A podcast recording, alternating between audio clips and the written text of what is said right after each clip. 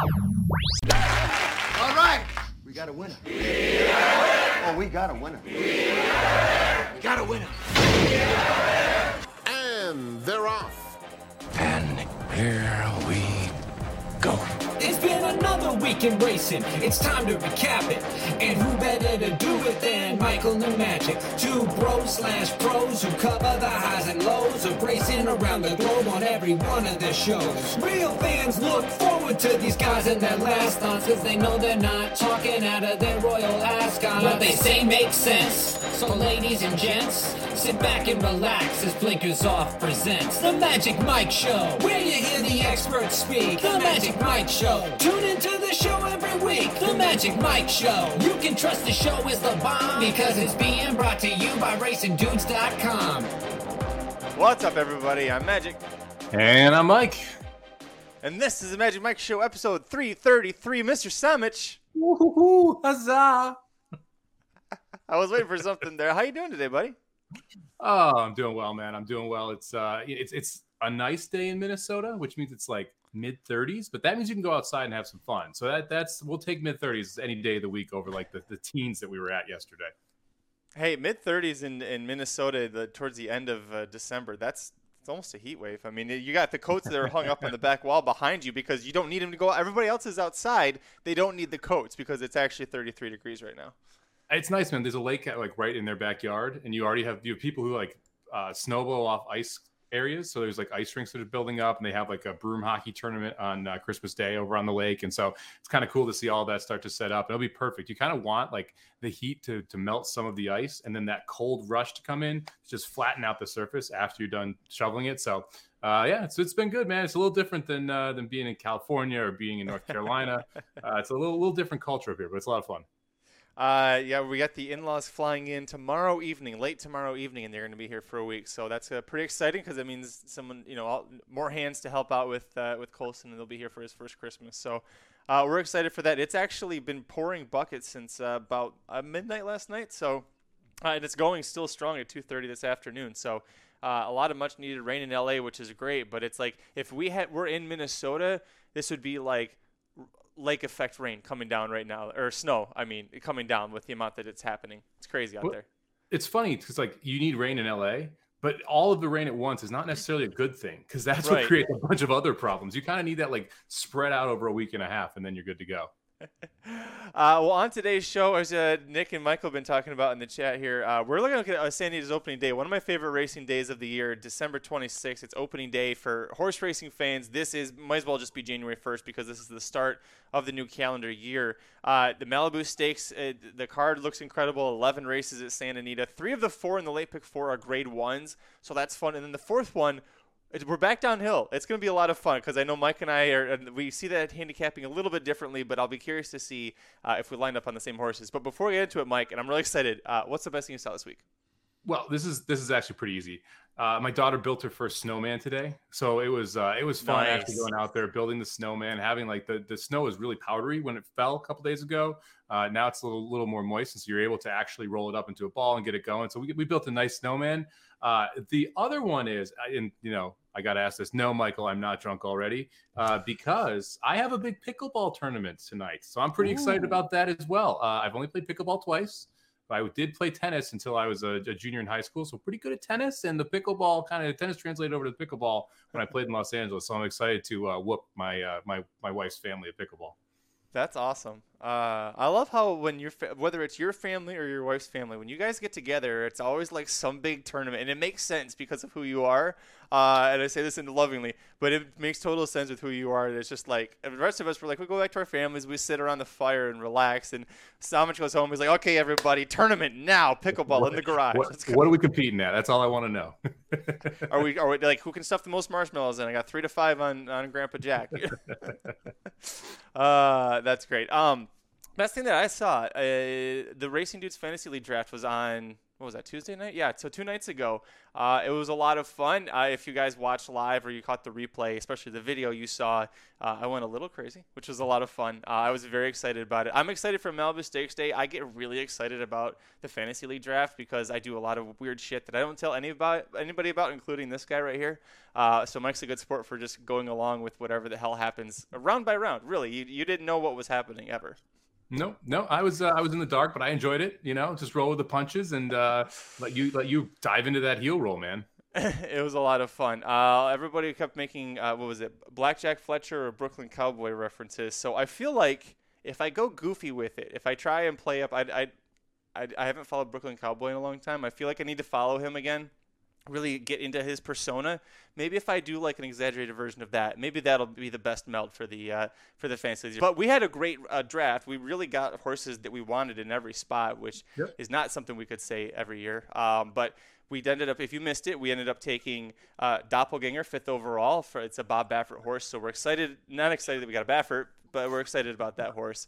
Um, and then in the second round, we took Epicenter, who is the favorite over Rocket Dog, who actually went in the first round uh, in the Gunrunner Stakes Sunday at Fairgrounds. So, did you get a chance to look at that race? Yeah, Mike, I just took a look for the first time today. No, I haven't checked it out yet. It's uh, he drew the rail, and he's a speed horse, and there really isn't that much speed in the race. And I'm like, Aaron, can we please make this worth five points if he wins it? If he wins it, just give us. We want five points to start the year off right. Because man, I'm well, excited about that horse. You didn't insult him enough over the during the draft, so I'm sure he's that, right? yeah, that's what it was. I uh, yeah, I didn't insult him enough in that one. Yeah, no, he was a great sport. Um, also, I am now, uh, along with Jared's dog Millie, apparently officially a winning microshare owner at Parks because Lady Valentine won earlier this week, and then uh, today Provocateur broke his maiden at Tampa Bay Downs. So, um, yeah, that's exciting. I guess I've got two horses I can say have, have won at the weird tracks like that. I don't. It's nothing to get really too excited about. I guess I'm not going to really put it in a frame behind me. I don't, man. You got to. You're just you're just checking them off one by one now, right? I mean, you got to be ahead of Aaron at this point. Oh, I'm definitely ahead of Aaron. Uh, yeah. Now, in terms of wins with my actual name printed on the win photo, Aaron definitely has me beat by however many to zero. I know he has at least one because I've seen it. yeah, I, am I'm, I'm at zero too. All mine say slam dunk on it, so you got me there too. I guess and my racehorse well, Mike, today we're going to be looking at the uh, late pick four sequence at Santa Anita Park on Sunday, December 26th, opening day, three grade ones, including the headline event, the Malibu Stakes. Let's get into it, buddy. Riders up.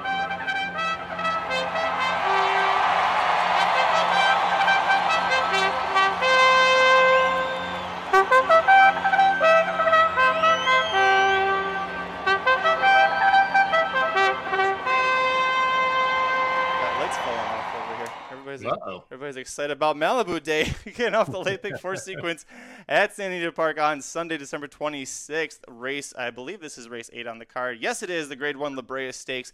Uh, field of seven, three-year-old filly sprinting seven furlongs on the dirt here. Favoritism is on Private Mission, the number four horse, at eight to five. If she found, sounds familiar, she's cutting back after setting an unbelievably wicked pace in the Breeders' Cup Distaff. Finished last. She went from a mile and an eighth to there. Now she's back to seven furlongs. Her wins have been from six furlongs to eight and a half furlongs, so theoretically the distance shouldn't be an issue. I'm taking a complete pass against her, though. Are you using her? Uh, I am. I, I, I, you know, this is an interesting sequence because we got Flightline that's going to come up in the third race. I, I think is a pretty tough horse to beat. So you got to be, be figure out how you're building your tickets around that horse if you are going to going to try and single Flightline. Um, for me, I, I, thought this race kind of went through the Bafferts. So I started out with the the three and the four horse. The three Calypso is actually my top pick. If you look how Calypso was running before the layoff, and this horse hasn't been at the track since April 30th, 2000, 2021. Um, the numbers were on par better than Private Mission. Now we just haven't seen this horse take a step forward because we haven't seen this horse. Last time we did it was the Eight Belles at Churchill, and the horses walked off the track going seven furlongs. I think Calypso has a chance to take a big time step forward here. And what I like about Calypso is specifically that race four back at Santa Anita, June 3rd, going seven furlongs, was able to stalk and win. There is a lot of pace in this race. I think Private Mission, the four horse, and the seven horse here, living my best life, are going to really knock heads early and, and take it to each other, that's going to create some issues for both of them. I think both of them had a chance holding on. I think they're both pretty classy fillies here, but I think it's going to set up for a horse that's going to come from off the pace to have a good, good run at him. And I think Calypso is the horse that's going to be sitting right behind the two of them and kind of get first shot here. So I'm going to start with the three on top, and the four was my other must use. So Calypso, the issue I have there is that she doesn't have a single race where she's done well where she has not been on the lead, like sole lead. I know there's the one where the Santa Ynez she was second by a head early, uh, but otherwise she her past performances say that to me that she has to be on the lead. And like you said, I think she's at best the third fastest horse early in this race. So that's why unless she gets sent on a suicide pace here uh, to just go after the seven. I don't think she's going to do it. I also don't think Flavien Prat's going to try and do that with Private Mission. Um, she actually, the two times that she won for Prat, the Zenyatta and Torrey Pine, she actually sat off just a length. So I know that was routing, but we're going seven furlongs here, so slightly different setup here. I really think that the seven is going to get the job done uh, gate to wire. So that's actually my top pick here is living my best life. If you think about tracks it's like Santa Anita, Keeneland, Saratoga, big days, the dirt track really plays tight, and speed will be able to carry. This horse is exiting a two-turn mile race, so she is cutting back from that. Uh, she's got Sadler in her corner. She's got uh, Juan Hernandez still staying in there. I think that this horse, if she gets loose, if the horse is, if the pace sets up like how I described, if she gets loose early, she could be gone. Yeah, I mean she's not getting loose early, so I think you're kind of crazy there. I don't see any way that this horse is, is quote unquote loose, and by loose I mean a clear length ahead. She's not going to cross. There's going to be a horse inside of her that is at least pushing her to the two path. I don't see how private mission private mission's faster than her. I mean just just naturally faster than her. So I think that's a huge issue here for living my best life. I don't see any way Prat gives up the rail. I think that's going to be the biggest problem for the seven. Yeah. Uh, I did use the seven. It's my fourth horse on the ticket because I do think that there's a scenario here where the four doesn't break and the seven's able to get there, something like that. But I, I think that it's going to be a lot harder for the seven to clear than you're necessarily expecting, just because there is a lot of speed to the inside. There is. Um, the reason I was saying that seven is fastest time form early pace ratings. Uh, living my best life is 125. Private missions 116. So in that regard, but nine, uh, anything less than 10, I think you're starting to get a little splitting hairs a little bit. But it will Yep. be very interesting jockey tactic wise between Prat and Velazquez what they do. Well, my, my third horse in is actually your other horse that you used in this spot. So I'll, I'll kick it to you, let you talk a little bit about this this last horse, and I'll, I'll fill in the gaps when you miss them. Canoodling. I like this horse. um, Strong uh, name. fir- Strong name. First, first of all, owned by the same people who own Bye Bye Bobby and Bye Bye Jill. Um, that Aaron talked about if you missed it on Blinkers Off, how they own the horses that are named you know, Bye Bye Bye- Bye- Bobby and Jill. So uh, canoodling, I couldn't think of any way how that relates to the Bafferts, but it's still pretty funny. Um, shows up here first time for Mike Puype. He's had her for uh, a little bit. She got to take a spin over the track, so I like that since she's been with Puype. He's 27% with a really strong uh, ROI. I also really like that Chirinos comes in for this ride. I'm like, I mean, Chirinos really hasn't had a bad ride. The one time she lost was to Boys, and it was by a half length, uh, and it was routing. So uh, I really think the reason I used her, Mike, on top of all that, if there's a pace duel, especially between the two Bafferts or a Baffert and the seven, I think she's going to be sitting that perfect trip to just come flying right off. So um, I like everything that she's been improving. What did I miss?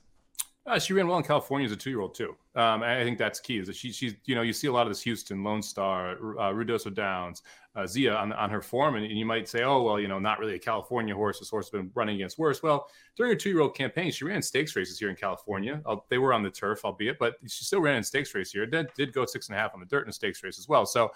Uh, she has faced this level of California S courses before. Um, I like the fact that she's versatile. I like horses that like to win. She's six for 12 lifetime. This horse likes to win. She hasn't missed the money yet in 2021.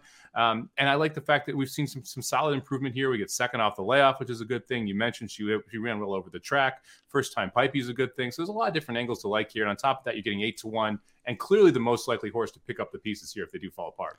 One thing I'll mention too, um, if you look at her Beyer speed figures have been improving, and she got an 87 there. If you're worried about a bounce at all, Casual, who finished second in that race, won the Remington Park.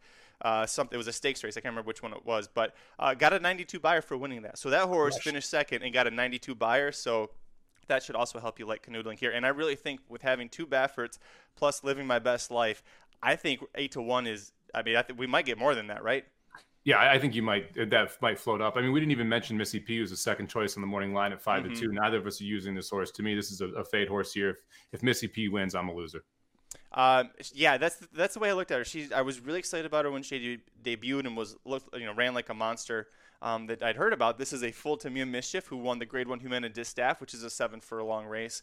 But I, I just I, with, with the layoff, she's coming. She had a tieback surgery, so how is she going to run off of that? I also I was waiting to see if Mandella was going to do a three furlong blowout, and I was like, if he does a three furlong blowout, I'll put her on the ticket because she's got seven and six furlong works coming into this, and I know it's off a layoff. He's trying to get stamina, but I feel like with the horse coming off a layoff in a sprint, you want a little bit more pep in her, right? So unless I see a three furlong blowout show up in the next day or two, uh, I'm going to keep her off my ticket. Let's move on. Second leg of the late pick four sequence at Santa Anita Park on Sunday, December 26th. We're headed down the hillside turf. I'm very excited for this one. It's a non-winners one other than allowance race, attracting nine fillies and mares three and up. Favoritism is on the rail horse with Fantail. By the way, Flavien Prat is on the favorite in all four of these races in this sequence. uh, Fantail missed by a nose in a six furlong sprint going on the flat turf oval uh, last time out. He keeps them out here. Will she finally get win number two and start number 14? Uh, I'm, I'm using Fantail here, but uh, not putting Fantail on top. I actually kind of like him price on top here. Let's go to the six Kaloon. Um, I don't usually like horses first time against winners. I talk about that quite a bit. The one exception is in turf sprints. I think turf sprints is a little easier to win first time out because it's just a more condensed race. And, and when you look at Kaloon and what this horse has done the last couple races, you see that nice win last time at Del Mar going five furlongs. Actually ended up dead heating. The third place finisher came back to win. The race two and three back, I think, are really interesting. So the race three back, look, Espinoza, I didn't love the ride. Blinkers were on. The horse essentially rushed up, and, and, it was a slow first quarter, which I think really forced the horse's uh, pace early. But then they flew in the second quarter, going 22, 22 and 2 to get to a 45 and 3 first half. The horse didn't really want to be that forwardly placed. If you see all the best efforts are coming from off the pace, I think the blinkers made were, were a mistake. I think that second quarter actually just burnt up the horse. If you take those two races out, this horse has improved every step of the way. Now we get a nice little nice little break, and now we're coming back down this hill. The horse has experience, run twice down the hill. The race, the first time down the hill, actually handled it fairly well, which I want. I like seeing the experience down the hill. This is a four-year-old, first off the layoff, late in the season, obvious improvement angle. The horse should get a nice pace to run into. I love the eight to one price, so I'm going to put the six Kaloon on top. I uh, I love the six horse. I love everything you mentioned. I have one correction. None of the horses in this field have actually run down the hill that was out of the turf chute, so they were going flat. Um, I went through this yesterday and it tricked me like six times. Really? It has to have, it's got to have the little asterisk, and the asterisk huh. means it's down the hill. Yeah, because I was like, I had the same thought, and I was, I went to go watch it, and they were starting on flat, and I went, well, shit, there went that angle. Uh, but I, I, agree with everything else that you said. Um, also, someone else who really likes this horse, if you go to the YouTube channel, youtube.com slash racing dudes, I put up the Malibu Stakes card trip notes, uh, picks, and preview that I recorded yesterday with Justin Christine. Justin really likes Kalan as well, and a lot of it is because of that maiden effort last time out that you talked about, combined with the fact that you also do not have a very strong race here. Like, uh, for this being in this pick four sequence, surrounded by three grade ones, there really isn't any talent in this, like strong talent that I see on paper here. So I think, like you mentioned, I don't like to play first up, you know, against uh, winners here in this spot, but this is not a very strong one. So uh, we agree on the six. My top pick here, so I used three, we agreed on all of them. My top pick is just to the outside a little bit. The number eight, another Eddie. Uh, this horse I'm pretty excited about. I think another Eddie's going to get a really nice mid pack trip and get a clear run at the top of the stretch almost this is California bred, but she almost defeated Open Company last time out. Older older uh, Open Company, I should say, and she really seems to be progressing into form in this spot. My one concern with her is that in that dirt race last time out, she jumped the dirt tracks when they're coming out of the chute. She's got to go over the dirt tracks coming down the hill. I, I'm a little concerned. Is she going to jump over those dirt tracks too and maybe get a little screwy? I think it might have cost her at least second place in that last race. Did I miss anything that you liked about her?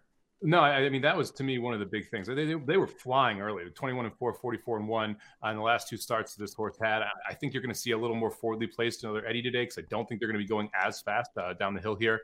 Um, and I think she beats Fantail if she doesn't jump over the track there. And she was steadied early. I mean, so you have these two specific issues early in the race. I think that, that, that the eight horse is a big shot. Eight and the six are my two must uses. So I love I love the inclusion of the eight here. And I think the eight should be a shorter price than the one because of the trouble that you had last time versus the perfect trip you had on the one Fantail. Uh, let's talk about uh, a horse that Dennis just brought up in the chat here. The number five horse, Glesga Gallus, is the third horse I used, and I know you use as well. Ten to one for me. This actually kind of looks like Lone Speed. Uh, it has a time form early pace rating of 103. That's ten points higher than the number nine horse, Christmas Surprise making a, a, major class drop here. North American racing debut for this Irish bred comes on Breeders' Cup weekend in the Grade 2 Goldikova against older horses. You know who else was in that? Going Global, the favorite in the Grade 1 American Oaks two races later. Um, there, I, one concern 0 for 9 on the turf.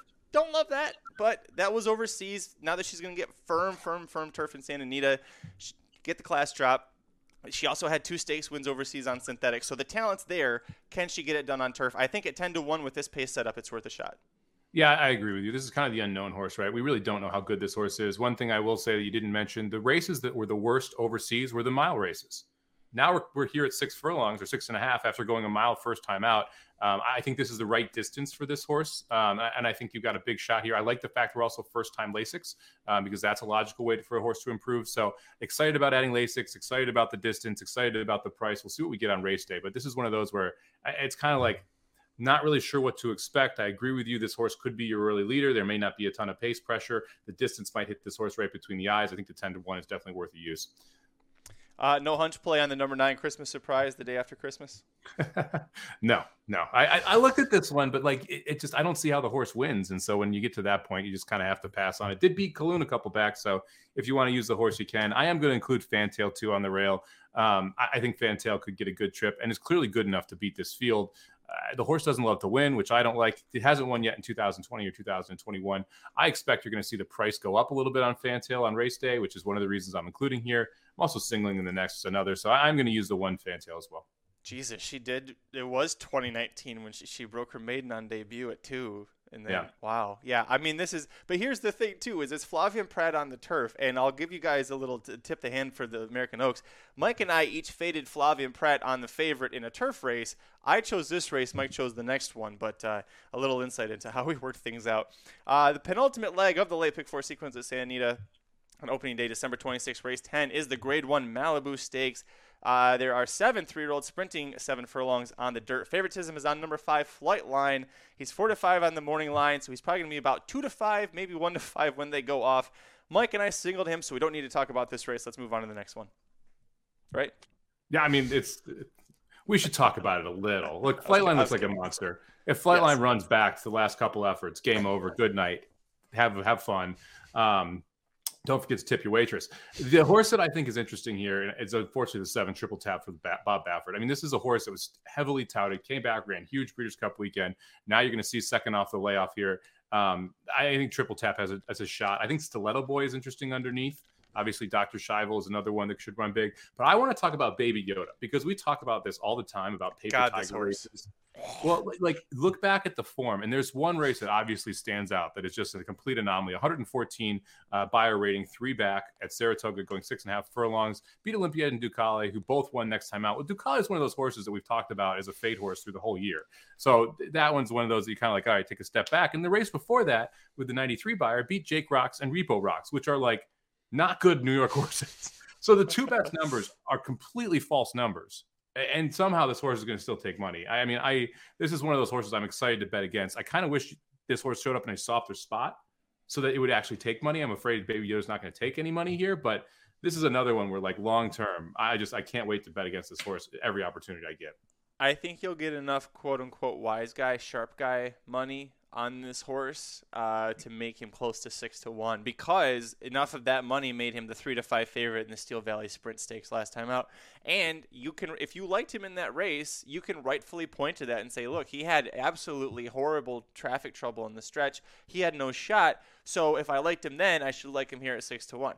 That's not Mike and I. I agree with Mike on the uh, on the speed figures there. Um, if any horse beats him, I hope that it's the two timeless bounty because I want it to be a Michigan bred colt who wins the grade one Malibu Stakes in California. And we finally restart thoroughbred racing in Michigan again. Yeah, but that's a completely again anomaly red number last time out. Like there's it's one of those where you're like the horse jumped 13 Beyer points with never ever showing anything near good enough. I, think I, Stiletto Boy, honestly, is the interesting one at a big price. I mean, you're getting 12 to 1. Horses coming out of the Breeders' Cup Classic and the Awesome again, mile and eighth and mile and quarter races. We're cutting back big time here. Um, so the question really is all about the distance. But if, if you see them absolutely burn early, and you could with Dr. Schivel and Flightline, who both want to be out there fast, Triple Tap's got some speed, probably not enough to keep up with those two. But if Dr. Schivel and Flightline hook up, it, it sets up for a horse like Stiletto Boy coming off the pace. I will be extremely surprised if anybody goes with Flightline early. I think that he's too fast. Dr. Schivel, by if you remember, he won the senior sprint championship on the league because his rein broke, and Prat was just like, just fucking go, go with it. Um, a big reason for me for Flightline, honestly, uh, I was trying to find a reason to go against him because he's such a short price, and I was like, look, Prat had his choice of the top three choices in a Grade One race and he went with this one. I, what more do I need to know? He could have easily picked the other two, and he said, "Nope, I'm going with Flightline." All right, he's going with Flightline. I'm going with Flightline. Yeah, I mean, look, this is in California, right? If this were in Kentucky, maybe you could talk me off this horse, right? Because Sadler can't ship. We're still pushing that narrative. Um, but yeah, here in California, I don't, I don't see how you beat Flightline.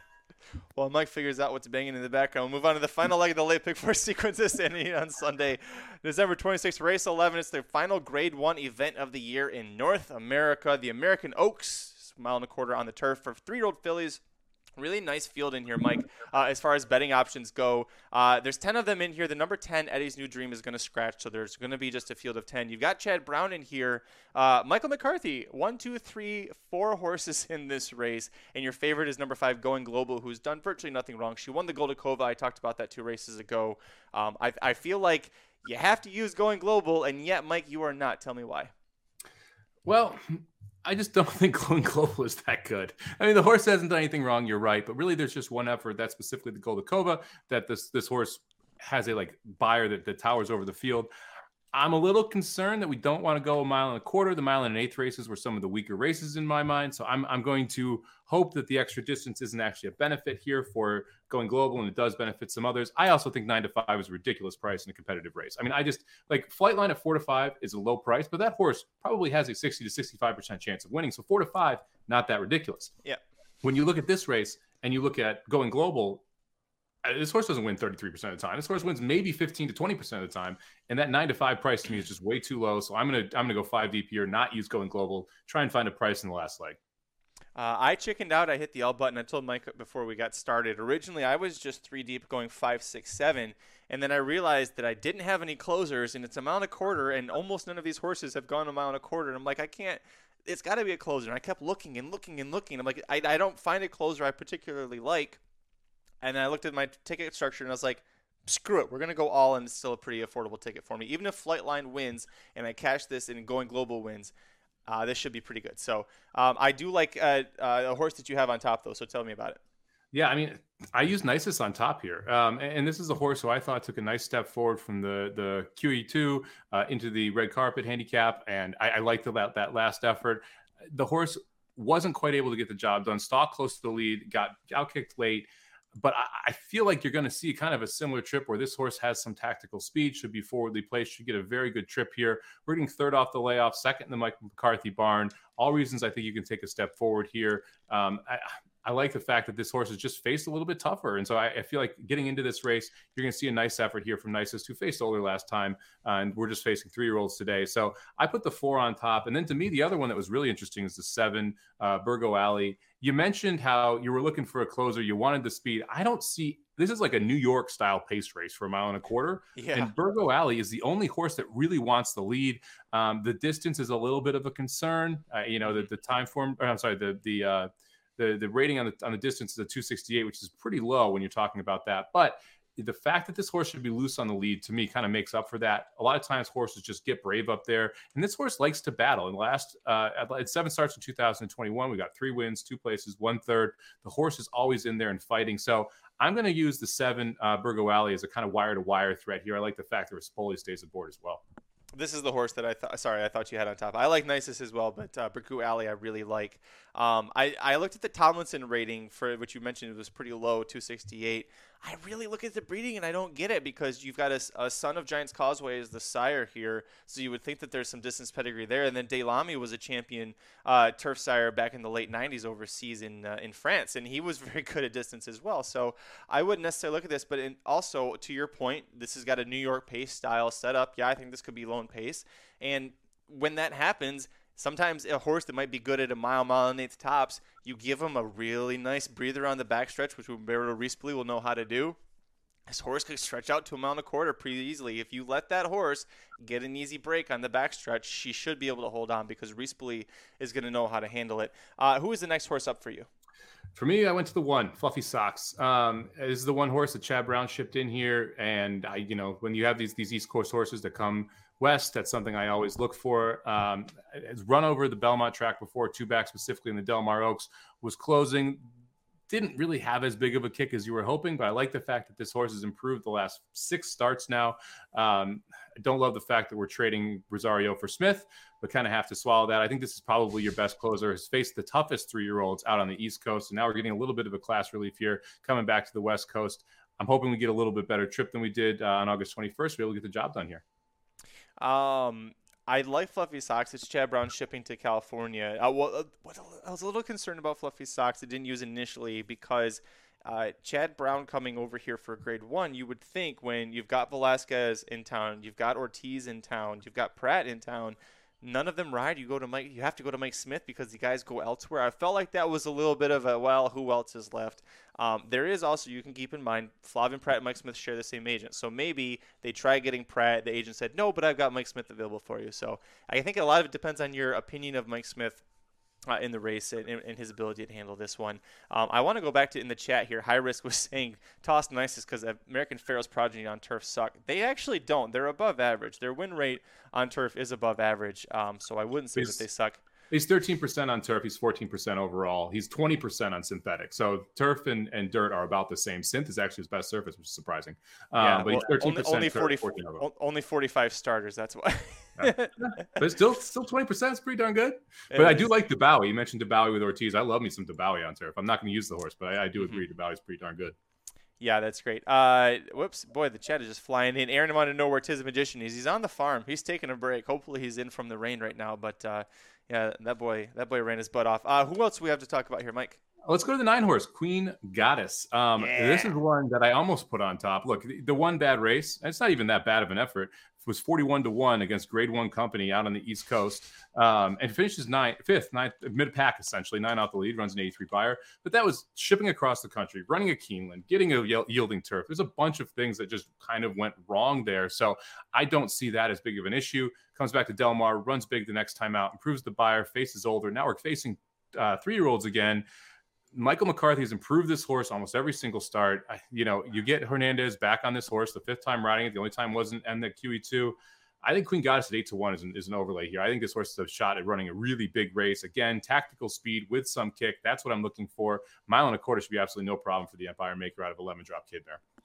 Well, also like the horse that beat her, Shantisara, that day. I mean, forget the fact that Queen Goddess probably. I'm looking at her form, and I'm going to blame that on the yielding turf as much as anything um, for her poor performance. But Shantisara is a Chad Brown horse that Flavien Prat has ridden to back-to-back wins that include the Jockey Club Oaks at QE2. Also won the Pucker Up Stakes.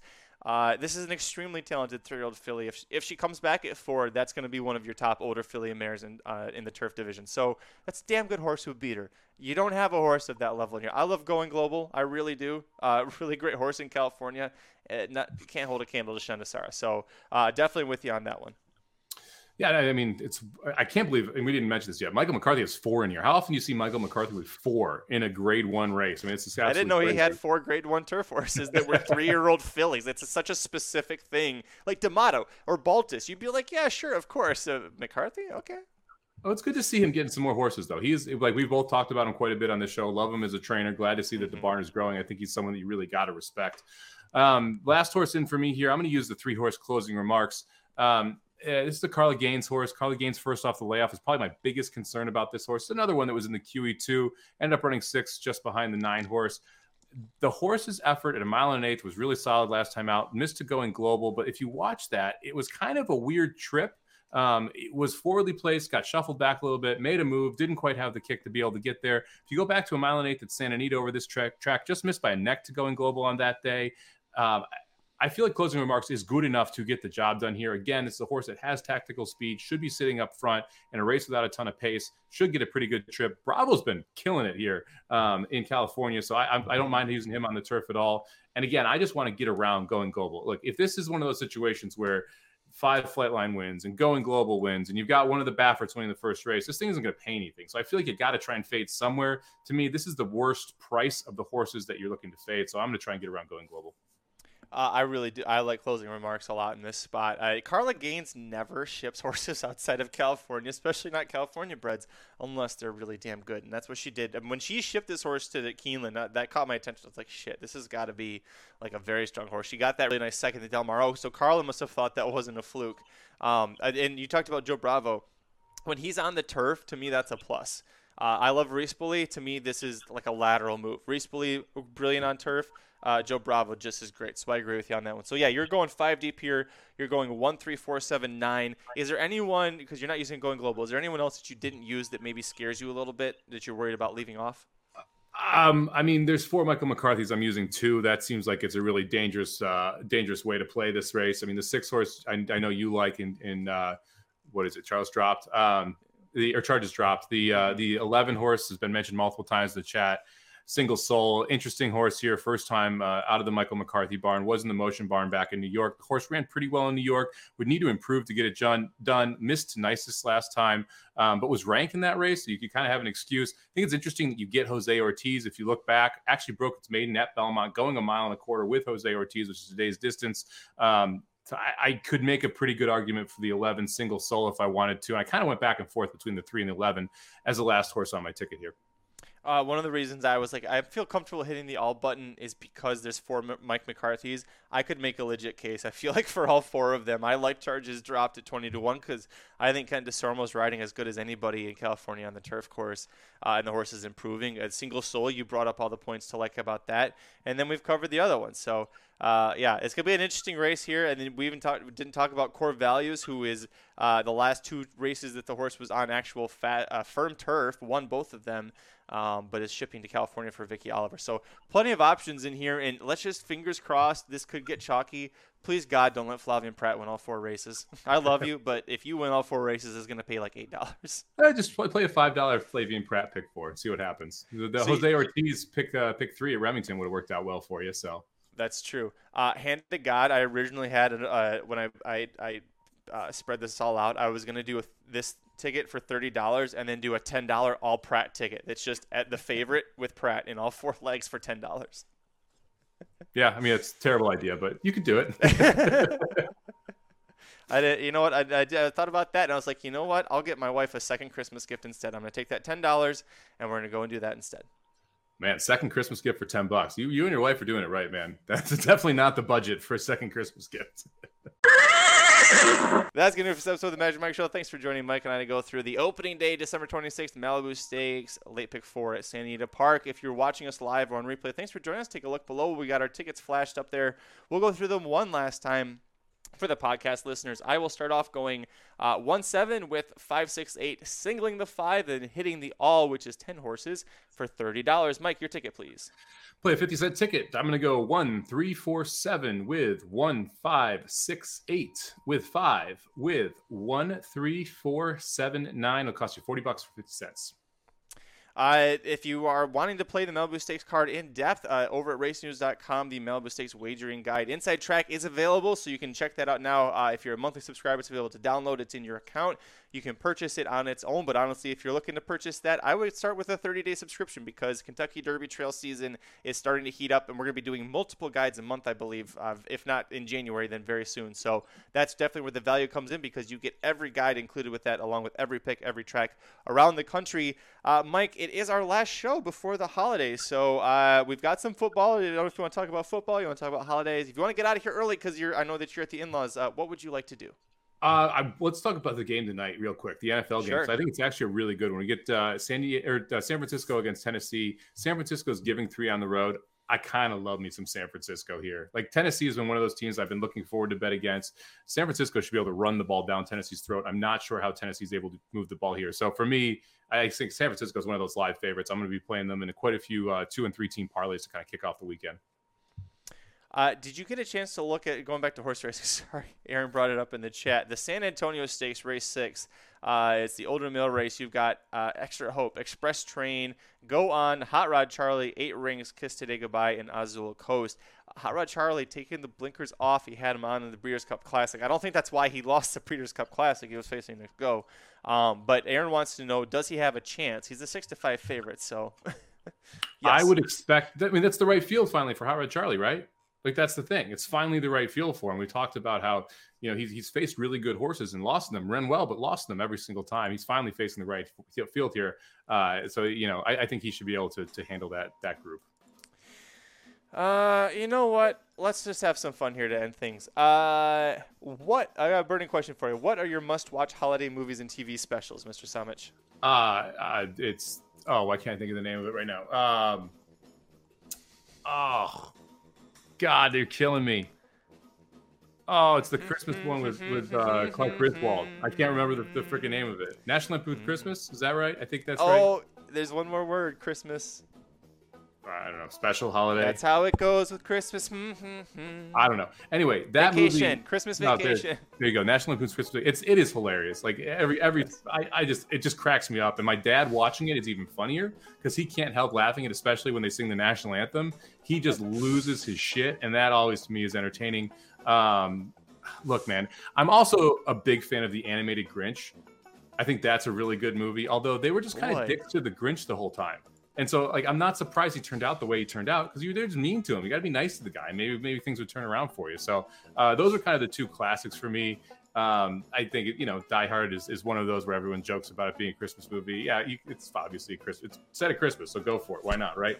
But uh, like, it's not one of those you have to watch every holiday season. So yeah, for me, National Lampoon's Christmas Vacation and uh, The Grinch animated, the original one, are the two that I would I'd roll with.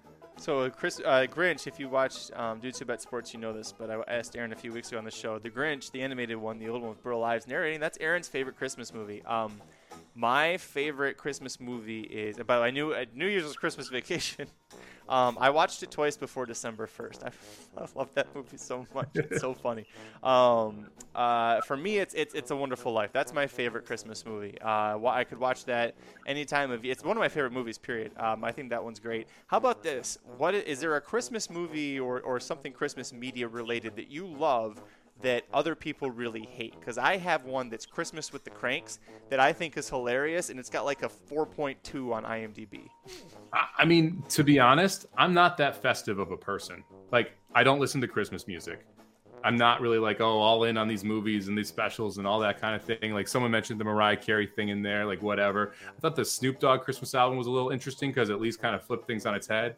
Um, yeah, Snoop Dogg and Anna Kendrick, I think, had a Christmas album. Um, Whoa, that just got even better. Okay. yeah, so they they have a song at least. It's in Pitch Perfect two, I think. So, um, but yeah, it's it, there are certain interesting parts of like about Christmas, but to me, like I, I don't really love the movie, the, the musical genre. I'm not huge into Christmas carols. Like I, I think it's kind of crazy how everyone puts these things out. Like someone mentioned Mariah mm. Carey in the chat. I think Rob Thomas put one out this year. It's kind of crazy. Thomas. Yeah, it's Matchbox 20 kinda- guy? it, yeah, the Matchbox Twenty guy. He had a Christmas album. It's kind of crazy how like all of this, like this, just, it's just like a genre that people are trying to take advantage of. But anyway, yeah, to me, it's like, yeah, I'm good. And you hear this shit all the time. That's the other thing. It's just jammed down your throat. As soon as Thanksgiving happens, it's just kind of shoved down your throat. I will say this: I do like the giant Christmas trees that get lit up. So maybe that's my favorite thing that like is thrown in your face that some people may not love. I, I like that you go to these malls and you see these massive trees that are all lit up and kind of cool. So I'll, I'll go with that. Speaking of that, I know yesterday morning you were texting me lamenting that you couldn't find a spare TV to watch Hawkeye. Did you finish Hawkeye? I did finish Hawkeye, yeah. Okay, it's a Christmas show, so this counts. What did you think of Hawkeye? I thought Hawkeye was incredible. I, I, I.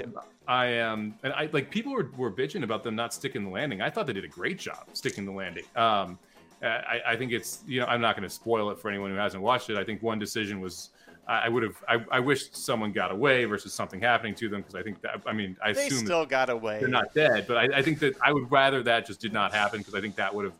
I think that storyline was ended just fine anyway. Um, I gotta tell you this though, I love the frickin' sword dude, the husband, Yes. that guy. He he was probably my favorite character out of there, and I'm excited to see Yelena and Kate and more stuff together because I thought they had exceptional chemistry uh, the whole show, and I just I like. I liked the sarcasm that Kate had during the kind of the fights as well. So for me, I, I thought it stuck the landing. I thought it was great. I really enjoyed the whole season. Um, I would definitely go. I, I- it's Loki, and then a close second to Hawkeye. Then a ways down, I think you get WandaVision, who is a close with a close fourth to uh, Falcon Winter Soldier, and then a ways down to What If for me. Ooh, you didn't like What If. Listen, it- what if What If was very peaks and valleys for me. This I, I really liked. The, I loved the Doctor Strange stuff, but there were some things in What If that were pretty. Yeah, You had a lot of episodes that just ended, and you're like, "What the hell? Like, why did this just end?" You know, and, so it, it just it's kind of frustrating. I will say it's interesting. Well, you haven't seen Spider Man yet, so we can't talk about it. I I, I don't want to because we're still still too close to the release date for people. I got to see it. Um, I, I I went in with too high of expectations, which I think happens sometimes, where you walk into a movie and you just think like because of everything you read, you think it's the best thing ever. I liked it, didn't love it. I bet the second time I watch it, I'll like it even more.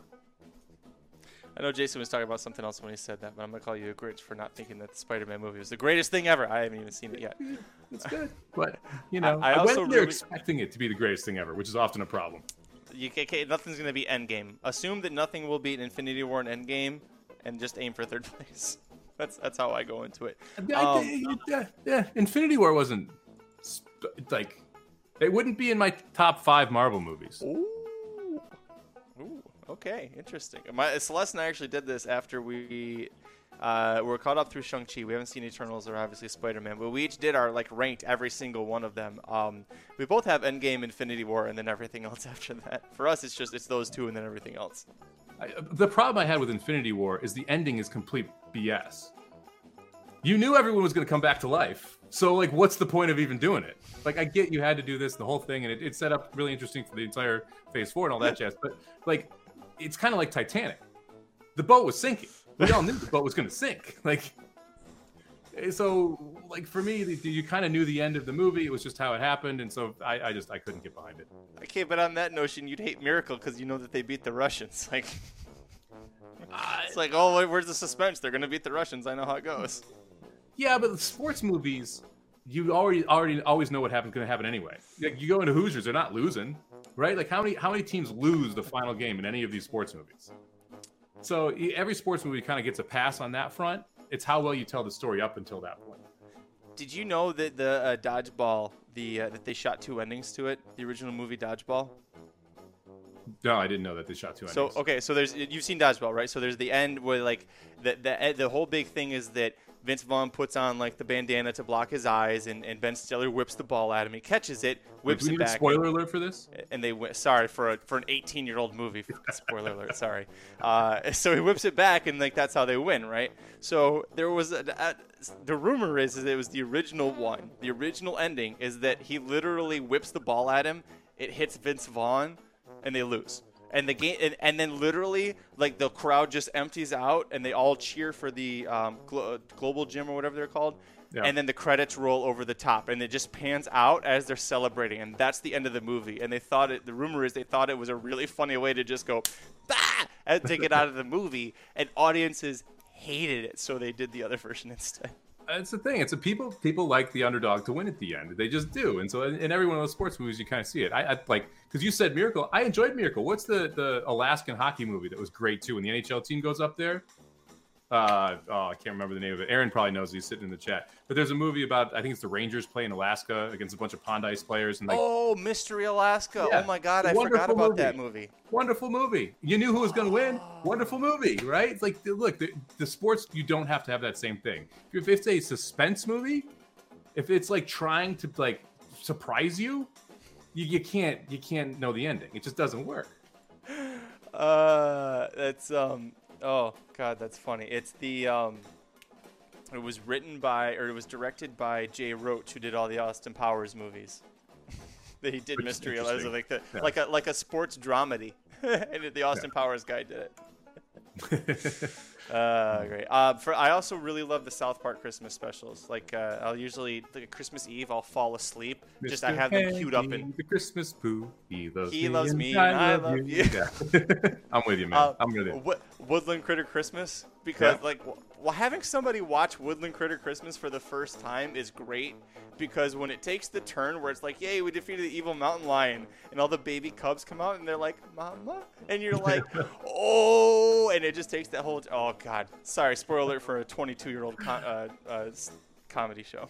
And one of my favorite South Park moments is the, like the first year it came out. We're sitting around on New Year's Eve, and they have a South Park marathon, and it's like my my dad's family, which is like a conservative upstate New York, with my grandmother and grandfather who are like in their early 80s watching this, and it's like Mr. Hankey the Christmas Poo and all this stuff, and like it was absolutely exceptional just to see the reactions of everybody because half the room is just laughing hysterically, the other half is just like what the hell is going on and like there's, uh, there's you know, what the hell is going on is also like super awkward about this because they're watching this with their kids and with their like family members and everything it was it was a blast man Mr. Hankey, the Christmas poo. Red Sleigh Down when they reenact Black Hawk Down, but it's Santa's sleigh. mr hankey is the shit that is correct on a, like in multiple ways Uh, Aaron says Christmas Eve. There is only one thing to watch. That is the Hawaii Bowl. Listen, the the only people who are awake late enough at night are the people on the West Coast to watch that. I don't know. Aaron's talking about. He's in New York. Uh, listen, this has been a great show. Thank you everybody for uh, for following along. We'll be back after. Well, for me, it's the new year. What after December 26th? That's the new year uh, in horse racing. So we'll be back for the new year. Um, thank you guys so much for joining us. Uh, you can follow us on Twitter. I am at Curtis Kalleward. He is at Bomb 18, number one, number eight. Corporate Overlords at Racing underscore Dudes. Mr. Sandwich. Before we go, any final words for the people? No, it was uh, it was a blast. Great year. Looking forward to do it again next year. Look, can't wait to get to where we get. We're gonna hit the 500 by the end of next year. 330. Oh God, you're gonna make me do math again. No, we're not. Two a week, 50 104, three 104. 330. It'll be 100, 435 episodes. 30. Assuming you don't do like a 20 part Dubai episode again. Don't tempt me on that one. Merry Christmas, Happy Holidays, everybody. Thank you so much. Uh, we'll be back. Uh, are, are you actually? Are you able to do Monday, the 27th? Yeah, probably. We're I flying didn't know if home you were that day. traveling or not. So We are. We'll we'll figure it out. I'm not sure when the flights are. somebody will be here on Monday for the Magic Mike Show, 3:34, uh, to recap everything between uh, San Diego Fairgrounds. Until then, I'm Magic. And I'm Mike. We'll get out of here with a special tribute to Mr. Somich. Don't drop that!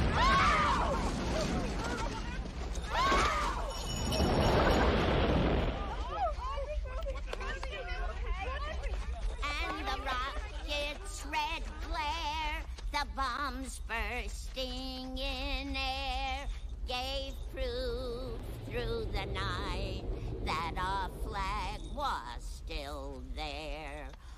Oh, say does that star-spangled